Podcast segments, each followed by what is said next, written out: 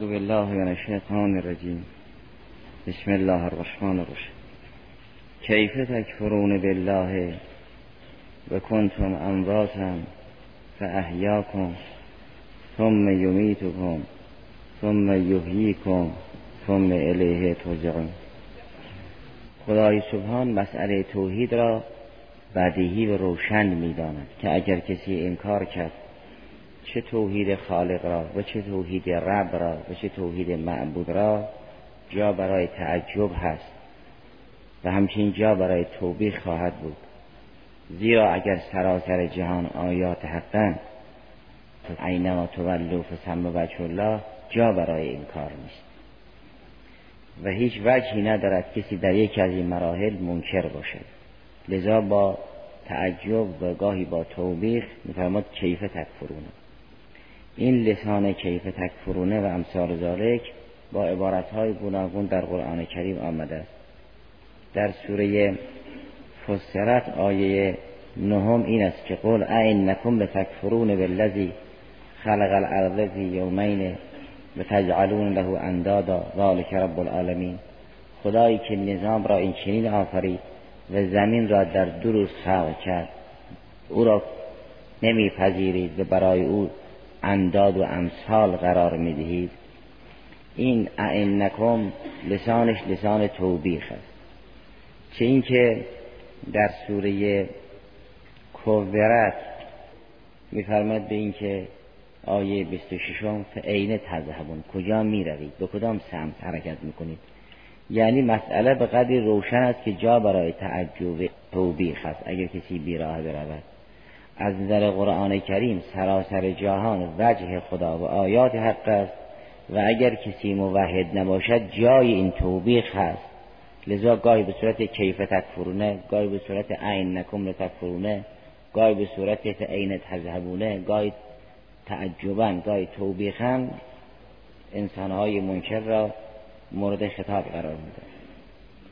به اینکه فرمود کیف تکفرونه بالله و کنتم امواتن با اونچه که در سوره فصلت فرمود عین نکم به تکفرون بالذی خلق الارض فی یومینه بخشش ناظر به آیات آفاقی است بخشی ناظر به آیات انفسی.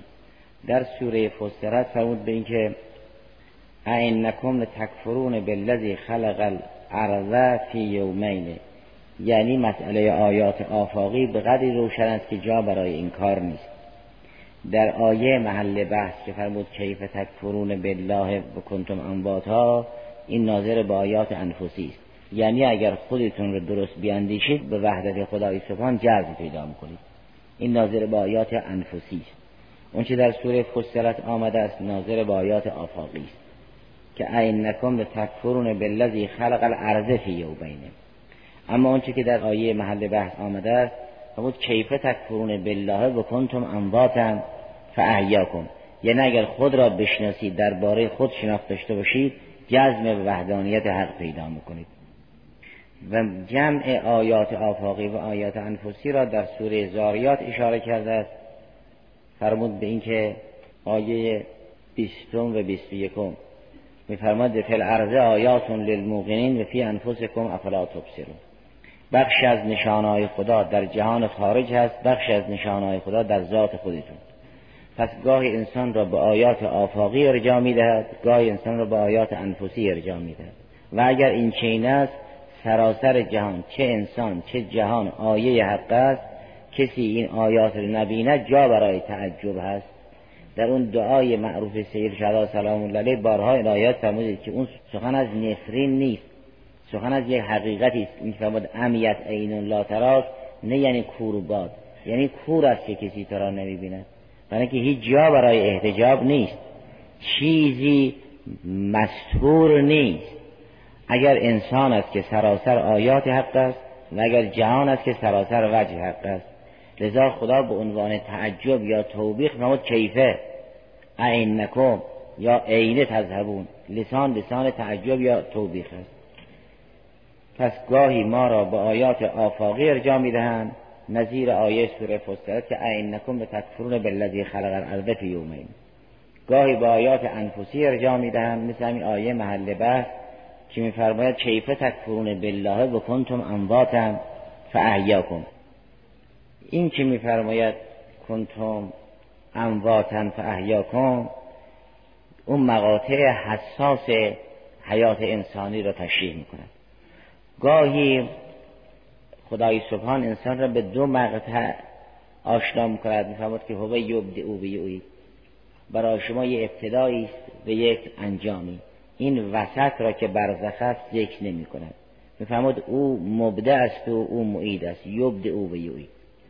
گاهی فقط یک مقطع را ذکر می کند منتها شعون گوناگون این مقطع را تشریح می کند نظیر آنچه که در سوره روم آمده است. آیه پنجاه و چهار سوره روم این است که میفرماد الله الذي خلقكم من ضعف ثم جعل من بعد ضعف قوة ثم جعل من بعد قوة ضعفا و یخلق ما یشاء و هو العلیم القدیر. که این تشریح شعون حیات دنیاست. سخن از برزخ و بعد از برزخ به میان نیامده. فرمود خدای سبحان شما را از ضعف خلق کرده بعد یه قدرتی به شما داده که دوران جوانی است. بعد این دوران جوانی به ضعف پیری تبدیل می شود و خدا هر چه بخواهد خلق می کند. این هم آیات انفسی است. یعنی انسان وقتی در شرایط خود میاندیشد می‌بیند شعونی بر او میگذرد که در تحت اختیار او نیست. نه نوزاد بودن یا نوجوان بودن در اختیار اوست نه جوان شدن در اختیار اوست نه کاهل شدن در اختیار اوست نه شیخ شدن در اختیار اوست نه حرم شدن در اختیار اوست نه مرگ در اختیار اوست. در این سوری روم شعون گوناگون حالت حیات را بیان کرده است. پس گاهی دو حالت را ذکر می‌کند مثل یبد او بیوی گاهی همون حالت دنیا را تشریح می‌کند مثل سوره روم. گاهی هر سه مقطع را ذکر می‌کند مثل آیه محل بحث.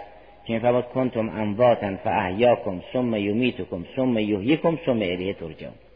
و گاهی سیر طولی انسان را ذکر می‌کند که میفرماد انسان این حالات را دارد.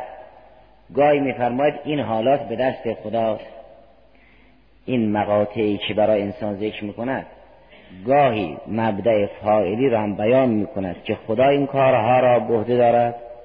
گاهی مبدع فائلی را ذکر نمی کند. فقط می‌گوید انسان این حالات را یکی پس از دیگری پشت سر می‌گذارد یا در پیش دارد. در سوره مؤمنون وقتی جریان سیر انسانی را ذکر می‌کند میفرماد به این که شما مراحلی را در پیش دارید بعد هم میمیرید و بعد هم مبعوث می‌شوید دیگر کی مبعوثتون می‌کند مطرح نیست. آیه چهارده سوره مؤمنون این است که ثم خلقنا النطفه علقه فخلقنا العلقه مزغه فخلقنا المزغه عظاما فكسونا العظام لحما ثم انشأناه خلقا آخر فتبارك الله احسن الخالقین اونگاه میفرماد ثم انکم بعد ذالک لمیتون. ثم انکم یوم القیامت تبعثون. اما ممیتتون چیست و باعثتون چیست ذکر نمی کند مبدع فاعل در این دو بخش ذکر نمی کند میفرماد مرگی در پیش دارید و بعثتی در جلوی رو. اما این مرگ به دست کیست و این بعثت به دست کیست مبدع فاعل را در این سوره مؤمنون ذکر نمی کند منتها همین معنا را در سوره تاها مبسوطا با ذکر مبدع فاعلی بیان می کند آیه پنجاه و پنج سوره تاها این است که منها خلقناکم و فیها نعیدکم و منها نخرجکم تارت اخرى که اگر بتوان برای آیه محل بحث یک مشابهی پیدا کرد آیه پنجاه و پنج سوره تاها تا حدود شبیه به آیه محل بحث است که مقاطع سگانه را ذکر می کند با اسنادش به مبدع فاعلی.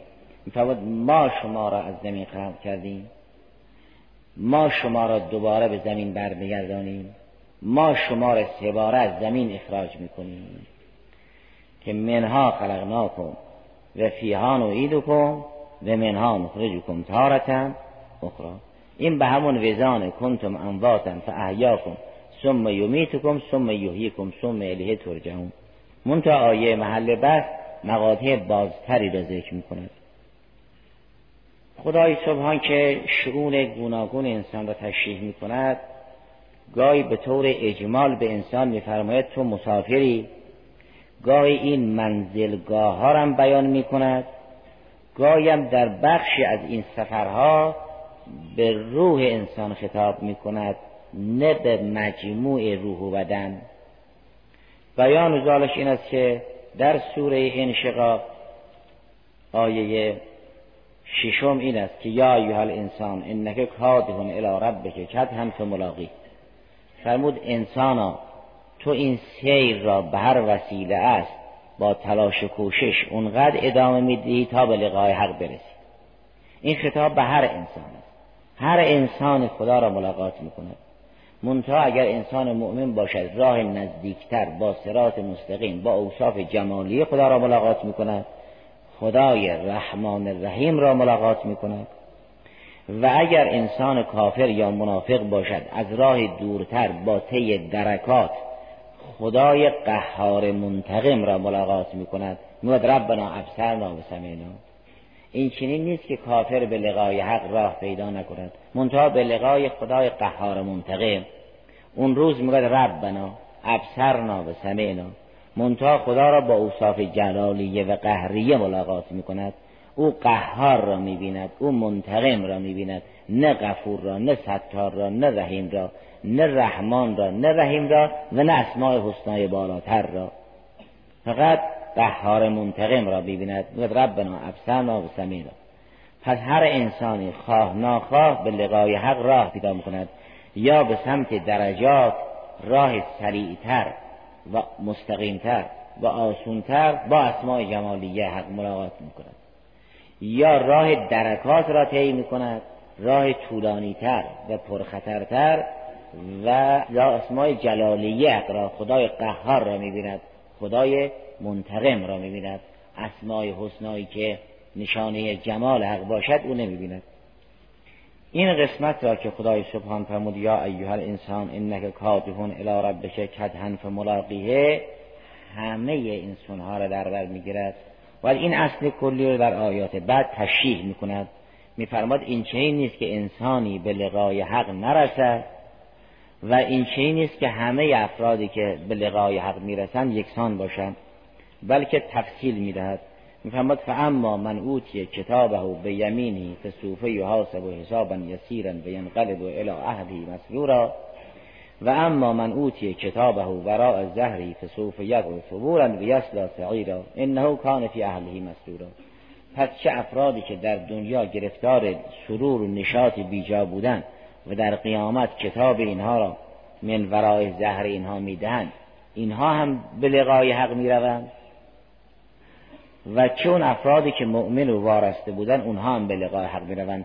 اصل کلی را جامع بین مؤمن و کافر قبلا بیان کرد. همون یا ایها الانسان یعنی سوا اون کنت کافرن او مؤمنن انک الى ربک کتن فملاقی اونگاه این اصل تفصیل داد. فرمود فاما من اوتی کتابه به یمینهی او خدا را با اوصاف جمالیه ملاقات می کند فسوف یحاسب و حسابا یسیرا.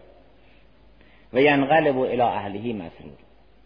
و اما من اوتی کتابه براء زهرهی فسوف یدعو ثبورا یعنی ندای حلاکت سر می‌دهد و یسلا سعیرا با اون اخگر افروخته رو برو می شود انه کان فی اهله مسرور. پس کل انسانه فهو کادهن الى ربه فیلاقی ربه اما ان یلاقی جماله او یلاقی جلاله. هیچ کسی نیست که به لقای حق نرود. منتها اون لقای خاص از آن اوهدی از انسانهای مؤمن است. اونجا دیگر سخن از انسان نیست سخن از جان آدمی است. در پایان سوره فجر دیگر نمیفرماد یا ایها الانسان اونجا فرماد یا ایتها النفس المطمئنه ترجعی الى ربک راضیتا مرضیه فادخلی فی عبادی و جنتی. سخن از الانسان نیست. سخن از نفس مطمئن است. نه به این معناست انسانی که به لقای حق می رود جسم ندارد بلکه انسانی که مرکب از جسم و جان است جانش به لقای حق بار مییابد و جسمش را در اون حرم امن راه نیست. نه این انسان جسم ندارد جسم دارد ولی جسمش در اونجا حضور ندارد.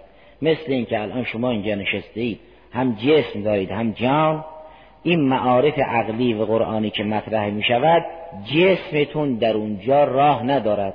جانتان است که این مسائل درک می کند نه جسمتون نه شما جسم ندارید. شما در حالی که جسم دارید درک این معارف مال جان شماست. اون کسانی هم که به لقای خاص راه پیدا می‌کنن نه جسم ندارن جسم دارن. ولی لقای حق مال جسمشون نیست.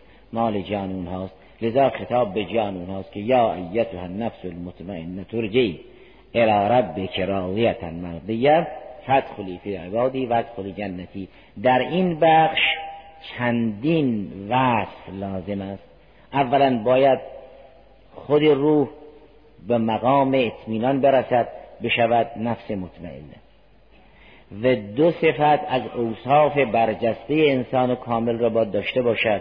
یکی راضی یکی مرزی هم راضی باشد به غذای الهی در همه اون بگوید الهی رزن به غذایک هم دین و اعتقاد و خلق و عمل او خدا پسند باشد مرزی باشد.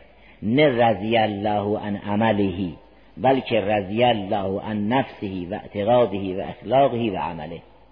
ممکن است یک کسی عملش خدا پسند باشد.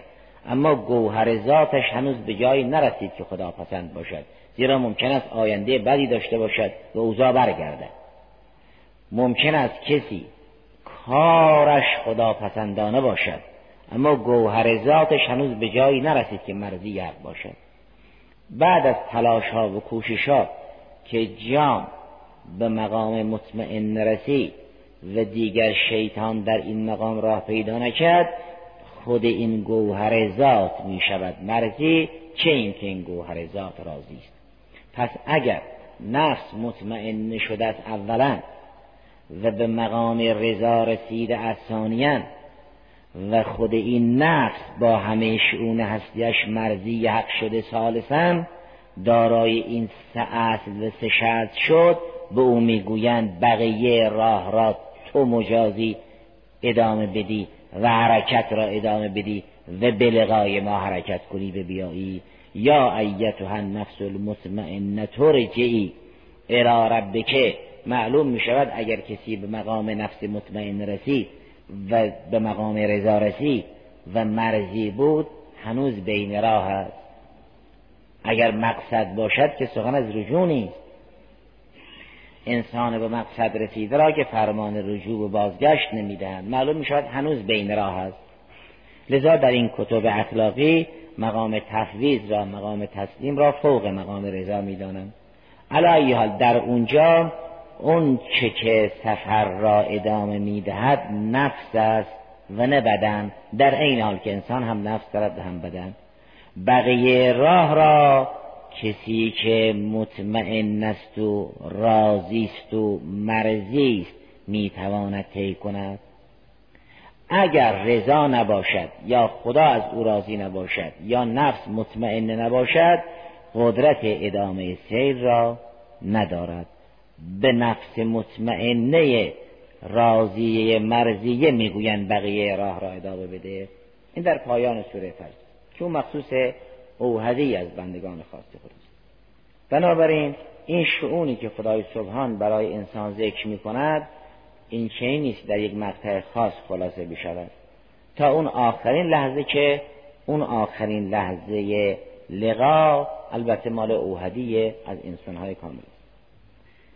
در آیه محل بحث که ناظر به آیات انفسی است میفرماد به اینکه شما اگر یک مقداری در خود بیاندیشید هرگز به خودتون اجازه کفر نمی‌دهید کیفه تکفرون بالله. در حالی که شما انسان این چنین هستید هم از اون طرف به خدای ازلی متصلی هم از این طرف به خدای ابدی. انسان هم همیشه خود را زنده میپندارد. هرگز حاضر نیست که بگوید من می‌خوام نابود بشوم. من از بین می‌روم. حتی اونها که مرام الهادی دارن فکر می‌کنن که اگر بمیرن راحت می‌شوند. یعنی خود را زنده مییابند.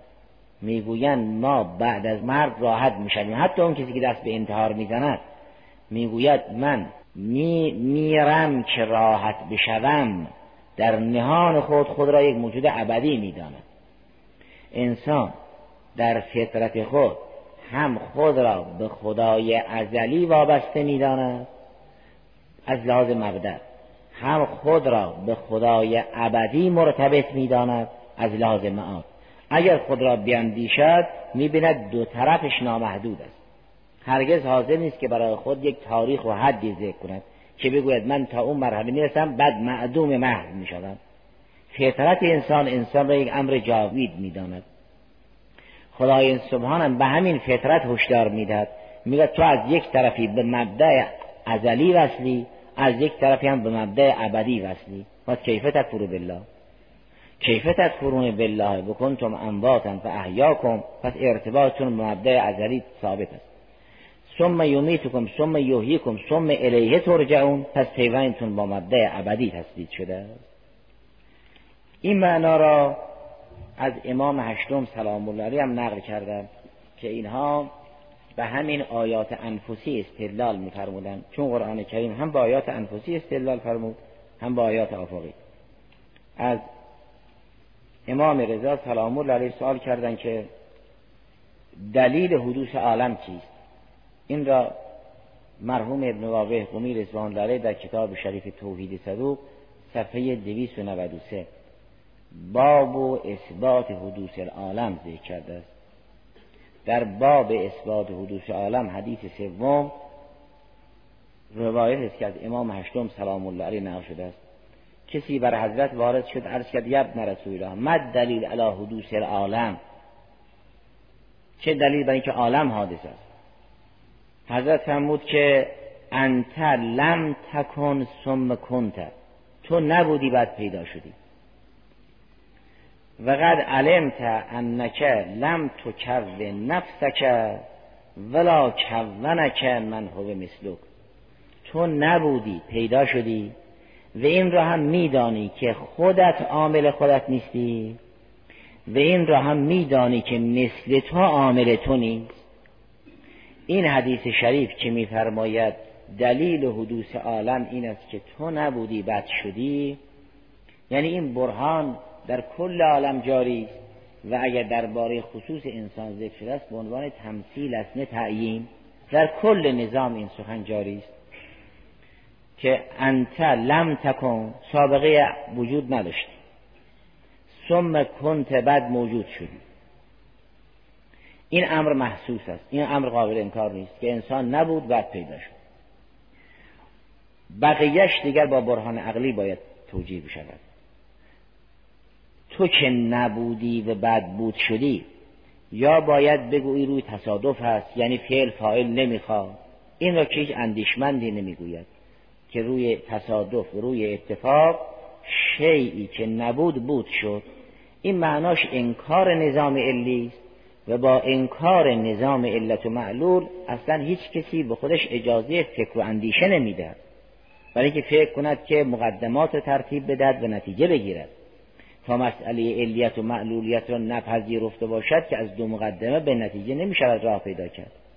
اگر نظام نظام علی نباشد خب از هر مقدمه میشه هر نتیجه را استنتاج کرد. از این دو مقدمه که شما ترتیب دادید نتیجه مطلوب را گرفتید ممکن است دیگری نتیجه خلاف را بگیرد. اگر پیوند علی و معلولی در جهان حاکم نباشد هیچ متفکری به خودش اجازه فکر و اندیشه نمی‌دهد. هر کسی که دارد فکر می کند رو نظام علی دارد فکر می کند یعنی بعد از اینکه من پذیرفتم چیزی که نیست سبب می خواهد و هر شیعی هم سبب هر شیعی نیست. اگر یک شیعی در جهان نبود و پیدا شد سبب خاص در ایجاد او مؤثر است. و او هم به سبب خاص تکه می کند روی این اصول کلی علی و معلولی انسان می نشد و فکر می کند وگرنه اگر هرج و مرج باشد اگر با تصادف عالم تنظیم بشود عالم اداره بشود هیچ کس زحمت فکر کردن به خودش نمیده. می‌گوید من فکر بکنم که چی؟ بین مقدمات و نتیجه که رابطه علی نیست. ممکن است این دو تا مقدمه که من ترتیب دادم اون نتیجه گرفتن دیگری نتیجه خلاف بگیرد لذا اصل مسئله علی را حضرت مفروغ ان گرفته فرمود تو که نبودی و بود شدی این چری نیست که بگویی من خود به خود یافت شدم. پس یقینا فائل دارد. یقینا عاملی تو را آفرید. اون عامل یا تو هستی یا مثل تو. اگر خودت باشی که دور است مثل تو که باشه تسلسل است. چون سخن از مثل اوست دیگه. فرمود عامل تو یا خودت هستی که در این حال که نبودی خودت را بود کردی. این همون دو. یا نه کسی که مثل توست تو را آفرید. خب سخن از در مثل می شود حکم الامثال فیما یجوز و فیما لا یجوز باید. مثل تو هم که فائل و آفریدگار تو نیست. لمحضور تسلسل. تو هم که آفریدگار خود نیستی لمحضور دو. پس دیگری شما را آفرید دیگه. لذا فرمود انت لم تکن ثم کنت. این یه مقدمه روشن. و قد علمت انک لم تکون نفسک. ولا کونک من هو مثلک. این را هم میدانی که تو خودت خالق خود نیستی. چرا؟ چون تو اگر خالق خودت باشی یعنی دور. یعنی قبل از اینکه خلق بشی خودت هستی و خودت را هستی میدی. یعنی دور. مثل تو هم آفریدگار تو چون نقل کلام در اون مثل می شود مثل تو او هم سابقه نیستی دارد. او را کی آفرید؟ چون هم دور باطل است هم تسلسل باطل است هم نظام نظام علی است. پس تو که نبودی و پیدا شدی مبدعی داری و همین اصل در کل جهان جاری است. پس جهان حادثه است. سؤال سائلی بود که مد دلیل علی حدوث العالم. نه مد دلیل علی حدوث الانسان. سؤال سائل بود که عرض کرد مد دلیل علی حدوث العالم؟ حضرت فرمود درباره خودت که بیاندیشی کل نظام هم همینطور است. یعنی اون چی که در آیات انفسی مطرح است در آیات آفاقی هم مطرح است. انت لم تکن ثم کنت و قد علمت انک لم تکون نفسک. چرا؟ چون دو. ولا کونک من هو مثلک. چون تسلسل. اونگاه. چون این مسئله اینقدر روشن هست قرآن کریم در عین احتجاج به آیات آفاقی و آیات انفسی میفرماد به اینکه مگر نمی‌بینن مردم. بعد از آیاتی که در بحث های قبل خونده شد این است که اولا یرو مگر نمی‌بینن.